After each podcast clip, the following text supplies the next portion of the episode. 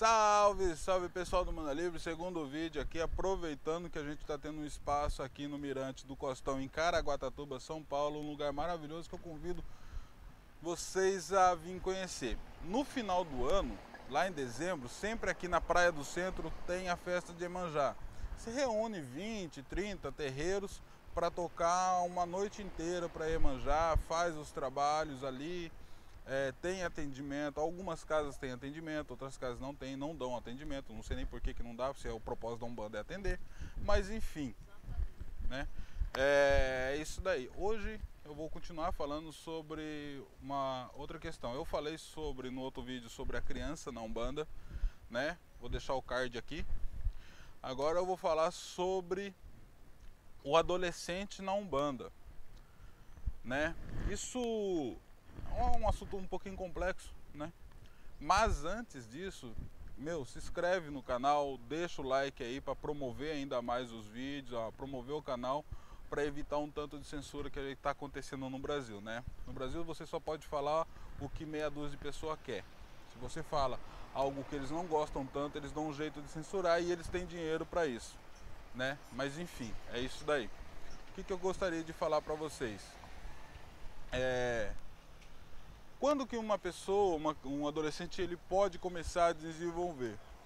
Bom, no meu ponto de vista, né, dentro de uma, de uma teoria da psicologia, dentro de uma teoria psicopedagoga ou da pedagogia, a gente começa a compreender que uma criança ela tem condição é, de entender o que é simbolismo. No outro vídeo eu explico o que é simbolismo um pouquinho, né?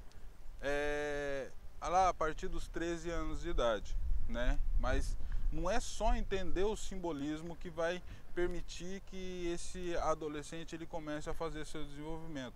Ele também tem que ter um amadurecimento, né? Um amadurecimento pessoal, social, entender um pouquinho sobre as coisas do mundo para poder fazer um entendimento, né?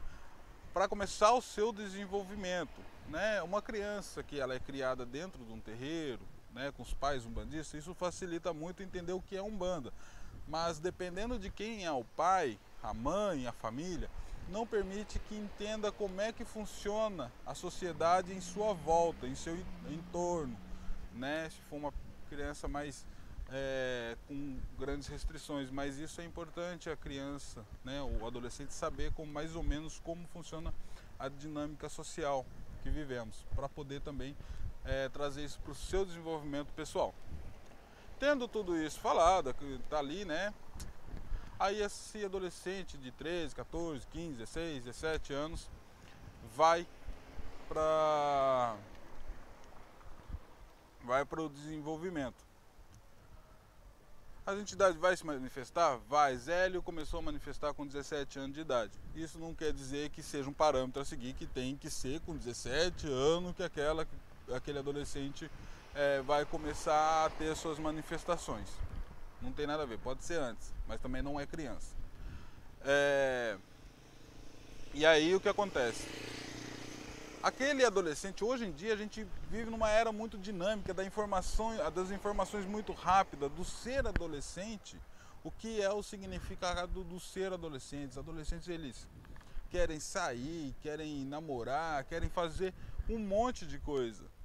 E quando esses adolescentes chegam para a gente na Umbanda, eles também vão ter que compreender que é necessário uma reforma íntima. Que o excesso na vida deles ali vai ter que ir gradativamente se acabando de cometer todos os excessos. Por quê? Porque é, a gente, no desenvolvimento, a gente precisa da reforma íntima. Então, o adolescente, quando chega, a gente, o pai de santo, a mãe de santo, o dirigente, sabe lá Deus como é que vocês chamam aí na terra de vocês, vai ter que ter uma conversa muito franca com eles, para dizer que a Umbanda não é bagunça, que é um trabalho, né, para desenvolvimento pessoal também, moral, e que esse adolescente ele tem que comprar essa ideia e vestir essa camisa.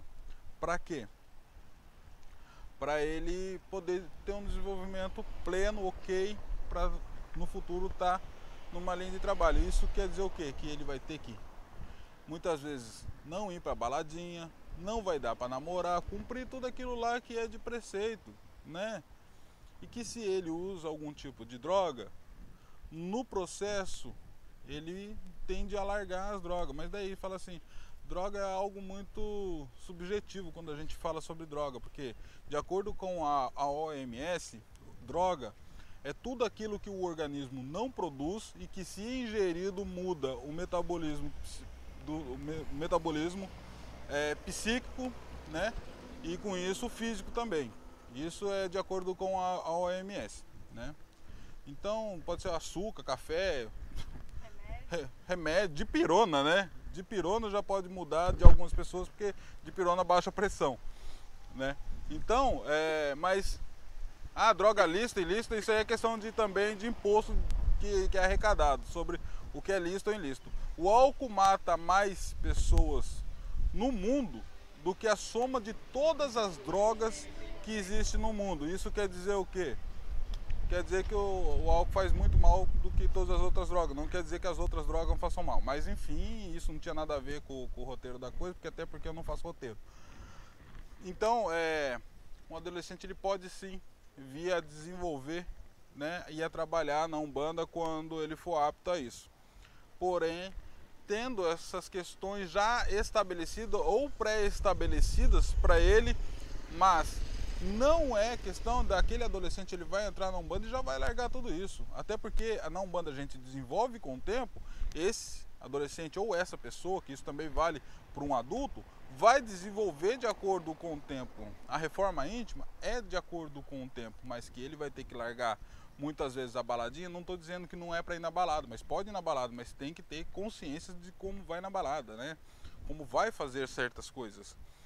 E isso é muito importante, né? Para o desenvolvimento pessoal e do terreiro, para a corrente a manutenção dessa corrente estar ok, né? Mas o adolescente ele pode sim desenvolver melhor que muito adulto até, mas tem que ter tudo isso daí nos conformes, ok? É, esse daí foi mais uma conversa que eu tive com vocês aí sobre né, a Umbanda e Pai Edu fica por aqui. Tchau.